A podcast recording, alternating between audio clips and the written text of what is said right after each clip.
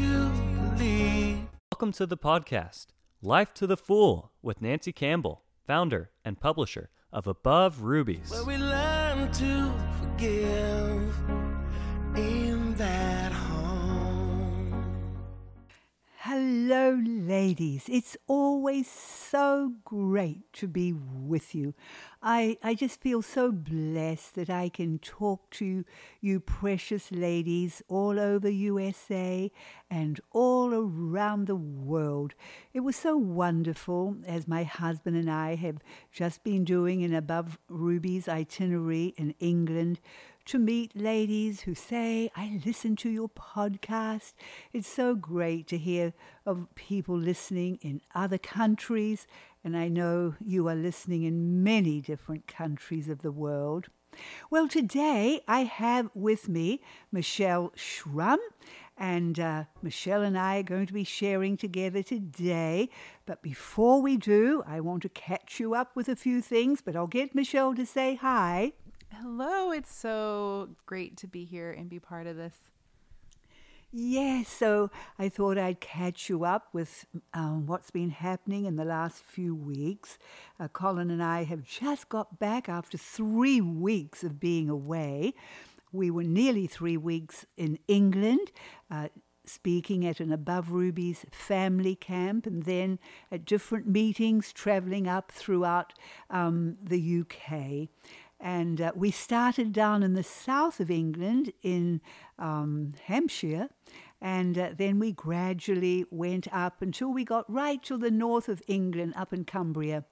And of course, it was beautiful to just travel through that lovely country and uh, best of all, just meeting the wonderful families and uh, as we had meetings and the precious families that we stayed with along the way. It was so wonderful. So um, I must say hi to Claire in the bath. Claire told me that she loves to listen to the podcasts in the bath because that's her quiet place uh, when she can be on her own. Although she loves being with her four darling little children, they were just so beautiful. I was amazed um, as we travelled and had different meetings to meet lots of new people, but to meet dear old friends.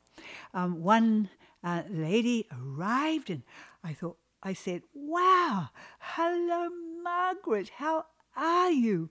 And later I asked her, I said, Margaret, for how many years have you been coming to Above Rubies retreats or meetings? And she said, Nancy, I first came twenty-four years ago. Isn't that amazing? Uh, I can't believe we've been going to England for meetings for that many years. And um, yes, we we stayed with another lovely family, uh, Vicki and Phil Goldby, and their lovely, wonderful home that God has so amazingly provided for them. I actually printed a testimony about how God provided this home for them in Above Rubies. And um, I met Vicki about fourteen years ago. And she has been coming to Above Rubies retreats and meetings all through those years. And I've watched her little children grow. Now they've grown into fine young men and women. And now she is having her tenth baby. That was just so exciting. And, of course, Chris and Anna Peach, I wonder if you are listening, and their amazing family. We've been friends for years. Every time we go to England, we never fail to see them. And, um, of course, I have here, um, right now I have Emily, who is one of my Above Rubies helpers here. And so while Emily was here holding the fort, um, I got to be with her mum and dad and other daughter uh, back in England. And her daughter Samantha was an Above Rubies helper too, two times. And uh, so it was lovely to catch up with their parents also. And so we got to the end of our meetings and we had one day, one free day, and our dear friend Marta came down from Scotland to pick us up, take us back to Scotland. And anyway, I thought, well, we've only got one day together. We'll just have a nice time of, you know, catching up on what's been happening in the last couple of years. But no, that was not Marta's plan at all. She said, we've got a day planned.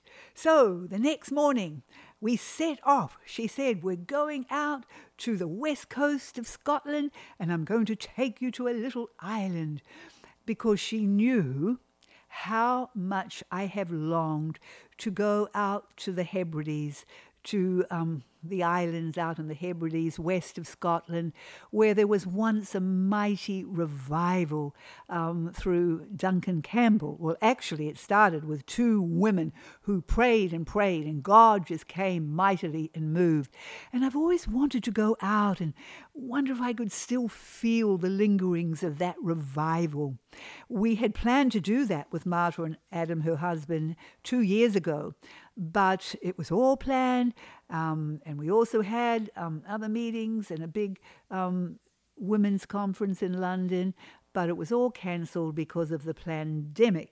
So this was the first time we'd been back. Now, we only had one day, so she said, but we'll go to one little island. So we couldn't believe it.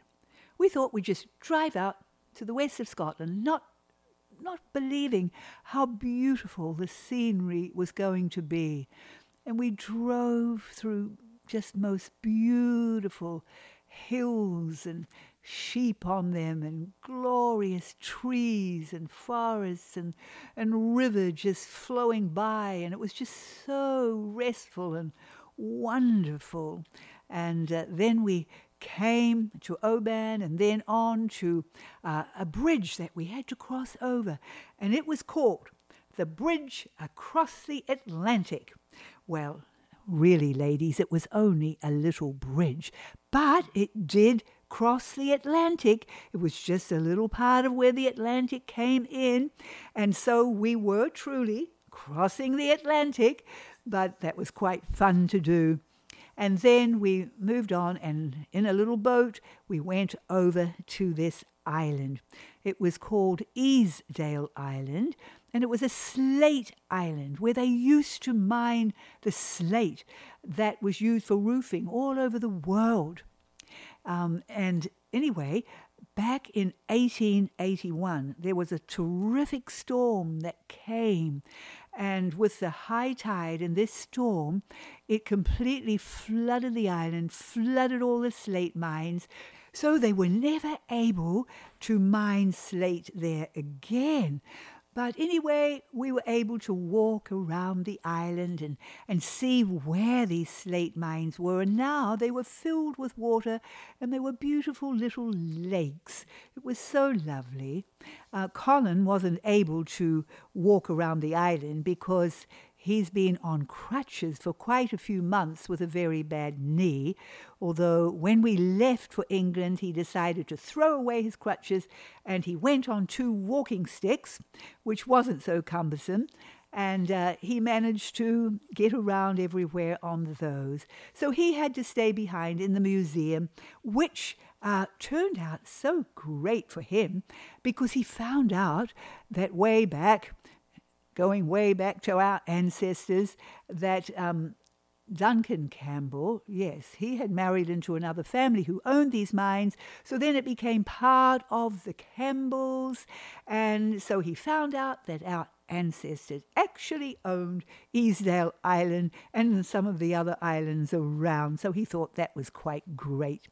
Anyway, so um, that one day was like a month's holiday, and uh, then we flew home the next day from Edinburgh down to Heathrow, caught a plane, back to the U S.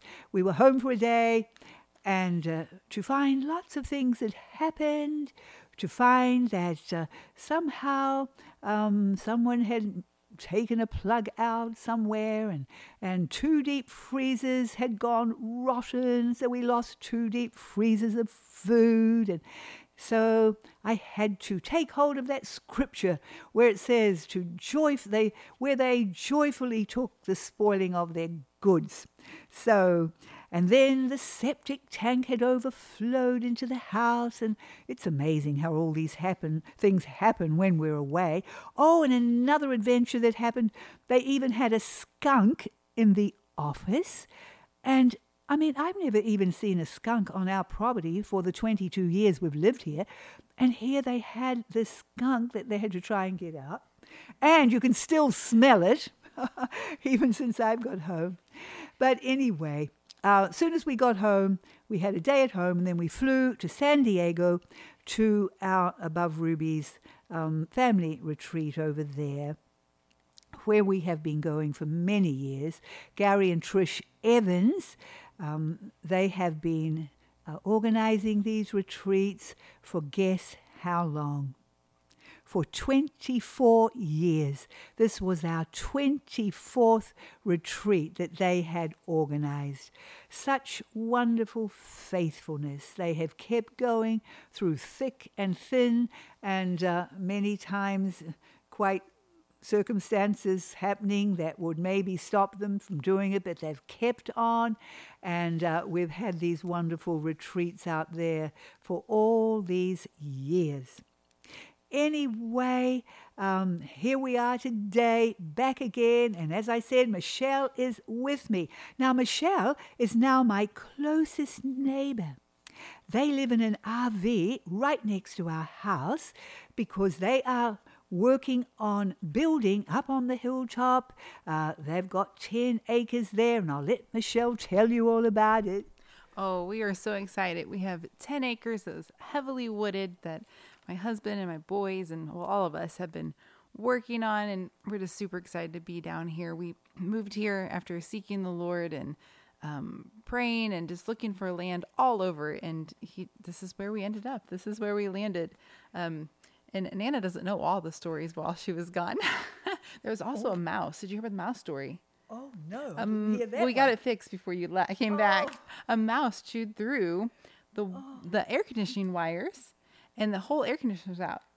So oh, wow. Randy, my husband, came over, fixed the wires, um, once figured out what it was, and it still wouldn't work. So we had to call, get the air conditioner guy out here, and it had fried the motherboard, so he had to replace it and fix it so it wouldn't happen again. And so oh. we got all that fixed, and we've been catching the mice and oh. fixing all that. So it just goes to show we don't want you to leave for three weeks again. I know. It was I too just long. Can't believe it. The whole f- place falls apart. But praise the Lord, we had you here to rescue it.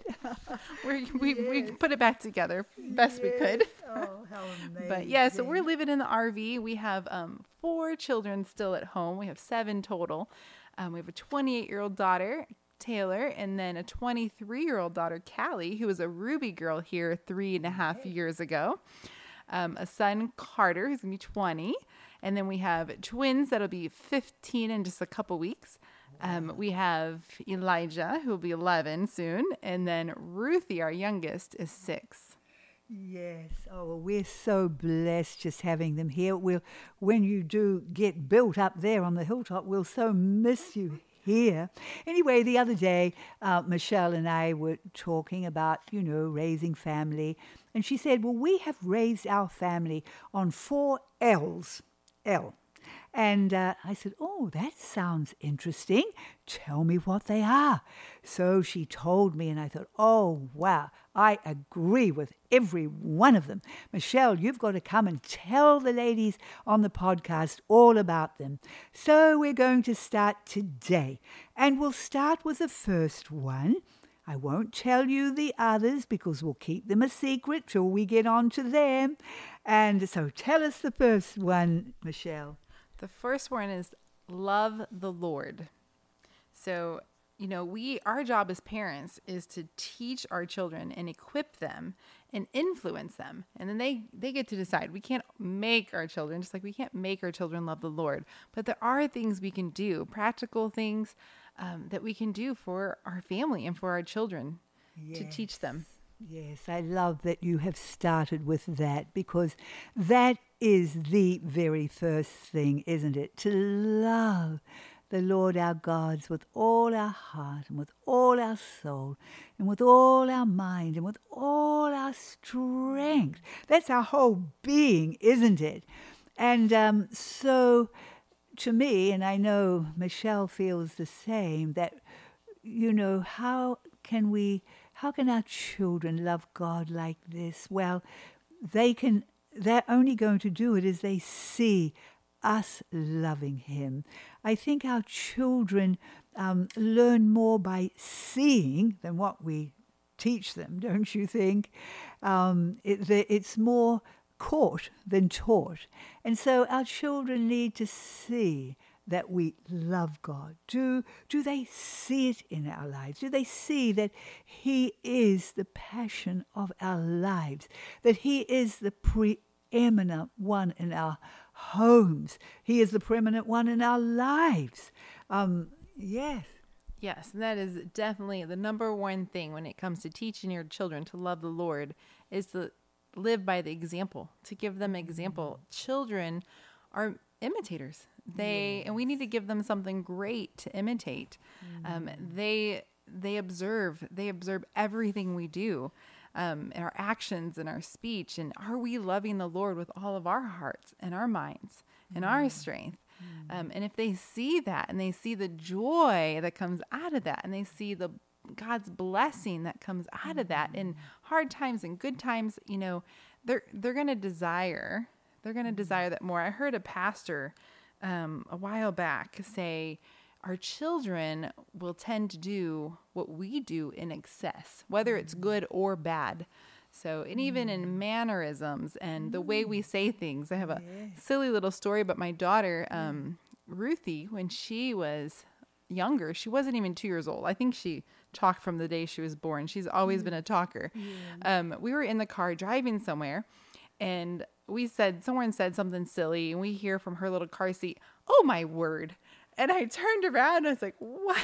And my husband looked at me and he goes, that sounded just like you. Yes. So uh, I'm not even realizing that's a little phrase I'd picked up that I would say if something was silly or if it was ridiculous, like, mm. oh, my word. And here is my little one and a half year old saying, oh, my word, just yes. the same way I would say it. So they are definite imitators. Oh, yes. As the scripture says, as is the mother, so is the daughter. Mm-hmm. And it is so true, isn't it? I think I shared with you on a recent podcast that passage from um, Nehemiah chapter thirteen, where Nehemiah found that there were Jews who had married foreign wives, and he discovered that these children couldn't even speak the Hebrew tongue. They lived in Jerusalem and couldn't even speak the language uh, that was their language. They were speaking foreign languages. Why? Because that's what their mothers spoke. They imitated their mothers. And so our children are going to imitate us and take on the kind of vocab we have. That's so true. But, you know, I, I was thinking, Michelle, that, you know, in loving the Lord, it also includes loving his word, doesn't it? That's part of loving the Lord. If we really love him, we'll love his word. We'll love it like David loved it. In Psalm one hundred nineteen, that psalm with one hundred seventy-six verses, uh, ten of those verses, David bursts out and, say, and says, I love thy law. I love thy commandments. And verse um, one hundred sixty-seven says, I love them exceedingly. Not just love them, but love them exceedingly. He says in verse one hundred twenty-seven, I love thy commandments above gold. Yea, above fine gold. I wonder if we truly love the Lord and love the word above fine gold. Does it mean more to us than all the money we can make and all the material possessions that we want to acquire and uh, even fill our homes with? Um, I think we really show to our children um, where our priorities are, even by the way we plan our days. Mm, absolutely. I, um, I've often talked with you about this on our podcast, so forgive me sharing it again, but I do believe it is so important, and, and I have always felt that it is so important for us to gather our families every morning and every evening to come into the presence of the Lord, to to listen to his word because we love it, and to pray to him and worship him because we love him. We don't do it, oh, this is a duty you're supposed to do, but we do it out of passion because we love him and we can't wait to do it. In fact, the the little time we spend in the morning and in the evening, out of twenty-four hours in the day, is is the least we can do. And I think it's the least we can do to show, even to our children, that God is number one in our lives. Because this habit of, well, some people call it family devotion, some Bible time, some worship time, and whatever you call it in your home, it doesn't matter, long as you do it. But I guess you have found, like everyone finds, it's easy for it to be crowded out. There's so many things that happen in our lives, and we're so busy, and this happens and that happens. Oh, wow, and we can't fit it in. But I have found that the only way I can make sure that I fit it in is that this is going to happen. It is our habit, and everything else in our plan of the day, everything else in life fits around it. And uh, so this is what we do, and everything else fits around that. Because who is the most important? Is God the the priority in our lives? And what do our children see when they see other things? Oh, well, we don't have time for family devotions today. Look, we've got to go here. Um, we've got to do this. Yeah, this is really, we've got to get this done. They see these things, things that really we're not going to take to eternity with us, things that may seem important, but, I mean, where's the priority? Who is the most important? Is that thing the most important? Is it more important than meeting with the one we love? And so I think, you know, this is one of the ways, of many ways, we show our love, um, you know, to the Lord, because we want to do it. Mm-hmm. Absolutely, and that's one of the one of the other um, keys to teaching your children to love the Lord is to remove distractions, oh, remove the yeah. busyness, remove. Um, it could be anything. I mean, anything in this world can be a distraction. Sports sometimes, mm-hmm. entertainment, um, mm-hmm. relationships that maybe aren't the greatest. Mm-hmm. Um, but yes, remove those distractions, and you have to put the Lord first. Yeah. You know, if we expect our children to love him with all their heart, mind, and soul, we need to, which means he's first. He's number one. Remove the distractions. And um, our schedule in our home revolves around um, what me and my husband have sought the Lord after, such as Monday night prayer meetings, Wednesday night prayer meetings. And well, yeah. other things might come up, but my, my children yeah. know that that's what we're doing and that's what they're expected to be. They could be out fishing with their friends or yeah. working, um, or doing good things. Um, but when it comes to prayer time, they know they need to be home and, and be over there. And, yeah. uh, you know, and also we tried, we also try to make our time in the Word, or we call it family devos in our house, yeah. family devotions. We try to make it fun. Yes. You know, yes. we sing songs, especially when they were younger, singing yes. silly, silly songs that were just scripture, yes. um, even in the car, you know, anything, but just make it fun. We also did um, family fun night on most Friday nights. And so our devotion would be more geared towards an activity, but it always had a lesson in God's Word mm. in it. And one, for example, one of my children's favorite memories, I'm talking about my older ones when they were little, um, was we were talking about in Proverbs where it talks about um, controlling your tongue and words that you speak. And there were several different verses around that. But my husband had gone to the dollar store and bought every child a tube of toothpaste, um, gave him a paper plate and some tools like Q-tips and Um, just different tools they might need for this activity. And he told them all to squirt out the entire tube of toothpaste on their paper plate Um, and so he did. And then he said, he laid, I think, a fifty dollar bill in the middle of the table and said, whoever can get all the toothpaste back in the bottle and it's full can have that fifty dollars. So they're trying everything. So needless to say, nobody got the toothpaste back in the tube. And it was all about, once your words are out, you can't take them back, and how powerful words are. So that was just an example of one of the fun family nights. Oh, that is a powerful one. I think that would be a good one to try in your family, wouldn't it? And uh, I think you'll most probably keep the fifty dollars. Absolutely. That is amazing. I love that. I think there's nothing like practical things. That's what how Jesus taught. He he taught so practically, didn't he, uh, about the everyday things of life. And you were talking about prayer and the priority of prayer too. I think we're living in a day when prayer is not really a priority in most homes. And um, I also, you know, our children just grew up, you know, with prayer meetings, and it was part of their their lives. And, and you know, people often think that, oh, it's just adults who go to prayer meetings. But no, the, the prayer meeting is the most wonderful place for children and and for babies. In fact, God wants the whole family to come together.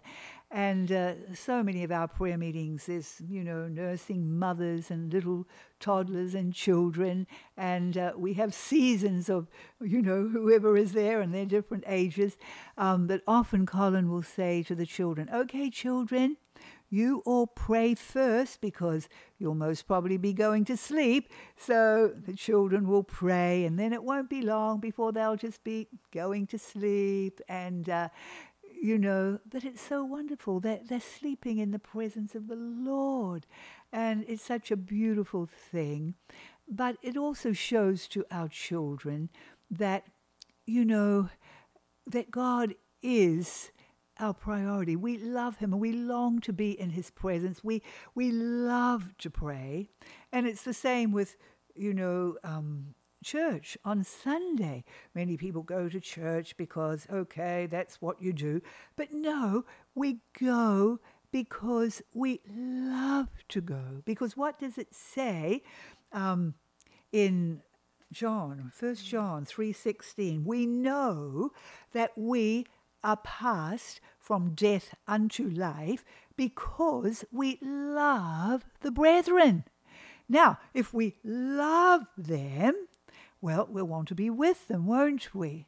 And uh, so many times today, it seems that people can make excuses.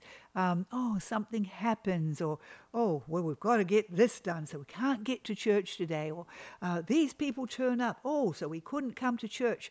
But, you know, I don't believe that we ever should have one excuse. Rain, hail, or snow, or whatever happens, that is our commitment. There's something about commitment in life, isn't there?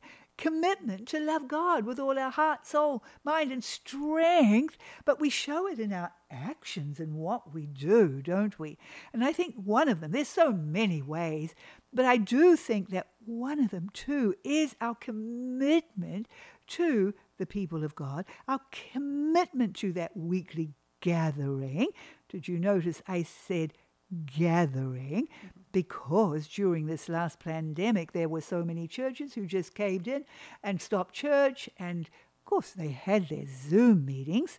Now, Zoom meetings, they can give a powerful message, but they're not church. They're a Zoom meeting. They're not church. Church is the assembling of yourselves together. That's what it's about. And no matter what, that's what God has told us to do. Now we see many saints in countries where they're being persecuted. They are not allowed to meet together. But do they stop? No, they don't stop, even in the face of persecution. And uh, so a lot of how we live, what we do, our children see it and they know whether we truly love God with all our hearts, or whether we really uh, find that all these little interruptions in life are more important. Oh, absolutely. And another thing we have to teach our children is obedience. Yes. Um, you know, obedience, some people argue, well, obedience isn't love, but they're closely related. In, in the Old Testament, God gave his people the Ten Commandments, the law, yes. so he can keep them safe, but also so they could follow them to show mm-hmm. their love to the Lord. Um, so, yes, mm-hmm. teaching our children obedience and how to listen um, and how to yes. hear our voice teaches yes. them how to hear God's voice. Yes. Um, and if you don't have those things, how how are we expected expect them to love the Lord? Um, yes, it's, a, it's I love to uh, look up the different Hebrew words, and one of the most common words for hear. Um, Michelle was just saying how important it is to learn to uh, hear, and I believe um, before our children can even obey, Uh, they need to learn to hear. Um, hearing is is very important. I think it's the, one of the first things that we teach our little children is how to listen. How to listen. Jesus said over and over, "He that hath ears to hear, let him hear." Now, we can hear sounds and even people talking without ears, but are we actually hearing what they are saying? And uh, so before our children can learn to obey, they've got to learn to hear. So I love to encourage mums when they're first teaching their children how to obey, and they tell their little child, perhaps they're talking to their little girl, and they say, "Now, Susie, I want you to pick up your toys." Now, we have to make sure that she has heard. So we say, "And what did Mummy say? Pick up toys." Okay, now when Mummy says something, you always have to do it straight away. So, okay, can you pick up your toys right now? And so they will respond and pick them up. And uh, so we keep doing that as we're teaching them to obey, so that they're hearing our voice, and we'll ask them to repeat it so we know they have heard. And then if they've heard, they must obey immediately. So we're teaching them how to obey right away. And uh, even as our children get older, it is important to make sure that they hear. It's no use saying, "Hey, Bobby, um, can you um, just bring that thing in for me from outside? I need the rubbish bin." Rubbish bin, you call it the trash here. I still say all our New Zealand words. "Bring in that trash can." And, and you could be shouting it out, and he may not have really heard you. Um, you think he's even in hearing distance, but he could have his mind on something else.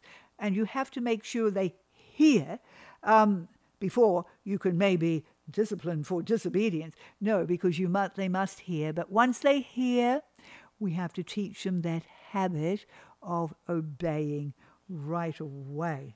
Amen. So we have a saying in our home that goes, "Slow obedience is no obedience." Yes. So my children have to finish it. If I say slow obedience, they have to say is no obedience, and they know what that means. So, yes. But back to hearing, um, sometimes our children will be in the other room. I have yes. a child in the other room, and I might say something. They might not hear my instructions, yes. but they've heard my voice.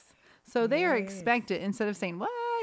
they yes. are expected to come yep. and say, "Mom, did you need something? Or did I hear, did you say something?" Um, So that is that is another form of obedience. That's a very, that is very important too, teaching them that. Even if they didn't hear you properly, they come back and find out what it was that you wanted. Yes, that is so good. And um, I loved your phrase, slow obedience is dis, or you say no obedience. That's so good, because many children will lag, you know, to do what you tell them. Hopefully we've got them into that habit when they are little. I always used to say um, delayed obedience is disobedience. So um, take either of those slogans or both of them into your home. Your children should grow up with those. And um Also, I have written here, when your children learn to listen, they learn to obey. And when they learn to obey you, they learn to obey God. Because we are parenting on behalf of God. We have to remember that, mothers. Sometimes we sort of forget really who we are and the authority that God has given to us as mothers. God has given authority to the status of motherhood and fatherhood. It is a powerful status in God's eyes because God is ultimately the Father. And even in the fatherhood of God, we see the mother nurturing heart of God. It all comes from God. Fatherhood comes from God. Motherhood comes from the very heart of God. And so we are revealing what God is like. And he has given us an authority from him to parent on his behalf. Ultimately, our children are his children. So we are parenting them on his behalf. And so that's why God says, children, obey your parents. Because when they obey us, they are obeying God. When he says, children, honor your parents, they are honoring God. When they dishonor us or disobey, they are dishonoring God himself. But I am always perhaps challenged or encouraged in that scripture in Ezekiel, no, Leviticus nineteen, verse two, where it says, Um, fear thou thy mother and thy father. Did you notice something different? Mm. In every other place it says, obey thy father and thy mother, honor thy father and thy mother. But here in Leviticus nineteen, verse two, it says, fear thy mother mm. and thy father. God never puts anything haphazardly. Here, the mother is mentioned first, which I believe is significant because, you know, we're with the children all day and by the end of the day, they're hardly hearing what we're saying. And, you know, sometimes it can be all just in a big shambles and, whew, and father comes in the door and, whew, everything, everything comes into shape and one word from dad and look out. There, there is something, there's an authority on the father, but God wants the mother to have that authority too. Yes, she has that beautiful, loving, gentle, nurturing bond with her children, but God has also given her an anointing of authority that her children should even uh, have an awe of her because they must know that even mother is parenting on behalf of God. Mm. And um, so that's that's quite amazing, isn't it? Yes, absolutely. It, it really is. Absolutely. You know, there's there's another aspect I don't want to leave out. Um, teaching your children to love the Lord is testify, to remember. Testify. Yes. The word testify means to remember what the Lord has done.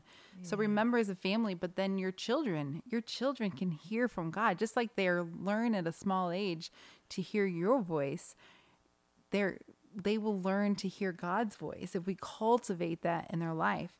And as they learn to hear God's voice, um, and they see God think, doing things in their life or your family's life, give them an opportunity to testify and remember. Um, one of the things we had in our home before we sold it, um, now it's in a storage box, so it'll go back up someday. We had a remembrance wall, and it was a wall full of all these different little trinkets and some pictures and just odds and ends. And people would walk in, they would see it, and they would be like, what is that? And it gave us and our children the opportunity to testify. Everything represented something God did for in our family or um, something significant that we wanted to remember and thank God for. Um, and so there was everything from a seashell to a pine cone to, um, you name it, it's probably a nail, you know, so, but they all had a story of how either God provided or God came through, or, um, this amazing opportunity we had that was from the Lord. And, but we encouraged our children to participate in that. And if there was something significant to them and they found a trinket and put it up there and they were able to testify, but you don't have to have a remembrance wall to do that, but just, um, get your children talking, because if they can, um, go back and teach what they've learned, um, or what God showed them, then they're going to remember so much more. Corey Ten Boom once said, "The best learning I had came from teaching."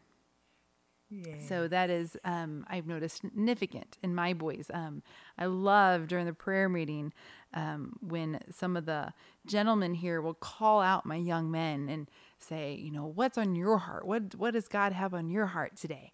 Um, which is just amazing, because God, God can speak to them and it challenges them. Yes. Um, and it reminds me of some of my early morning walks with Nancy's daughter, Vange. Um, she comes over many mornings of the week at six a.m. You know, she, she tried five thirty. I pushed it back to six. Um, and we go on these early morning hikes. And, you know, one of the first things she asks me almost every day is, What is what is the Lord revealed to you this morning? And I'm like, this morning, I just rolled out of bed. I may or may not have brushed my teeth. and, but it challenges me, because, you know, I just have to stop for a second and like, oh, yes, yes, because God is always speaking and he's always yeah. revealing himself. And it's just, we just have to open our ears and listen, willing to hear, yes. hear from the Lord. Yes. And oh yes, I just want to reiterate there as we're closing this session, how I love seeing your boys in the prayer meeting. Here they are, just fourteen-year-old boys, but they are into prayer. It is so wonderful. And they are into the Word of God. And it, most prayer meetings, they will have a little scripture that they will just voluntarily read out. And, and um, why are they like this? Because they see this passion to pray and love the Word in their parents. And so they have got it too. And, and it's so beautiful. Um, I believe we, we pass it on, don't we? I've always had such a love for the Word of God, and, and um, just... you know, to to receive from his Word, and uh, always getting revelations. And, and uh, so now it just passes on down the family. Anyway, time has gone, so let's pray. Dear Father, we we thank you that we love you because you first loved us. Oh, Father, we ask that you will just do something in our hearts and help us to love you more, to to love you, Lord, with all our mind and all our soul and all our heart and all our strength. Yes, that means with all our actions. And uh, oh, Father, I pray that you will bless every precious mother and wife and daughter and whoever else is listening, Lord, that uh, we will just all love you passionately, seek after you, love your Word, love to pray, love being in your presence. Oh, God, just help us to, to just... Uh, oh. that we will not be distracted so much by all the material things of this world, but we will seek after you with all our hearts. In the name of Jesus, amen. In that home.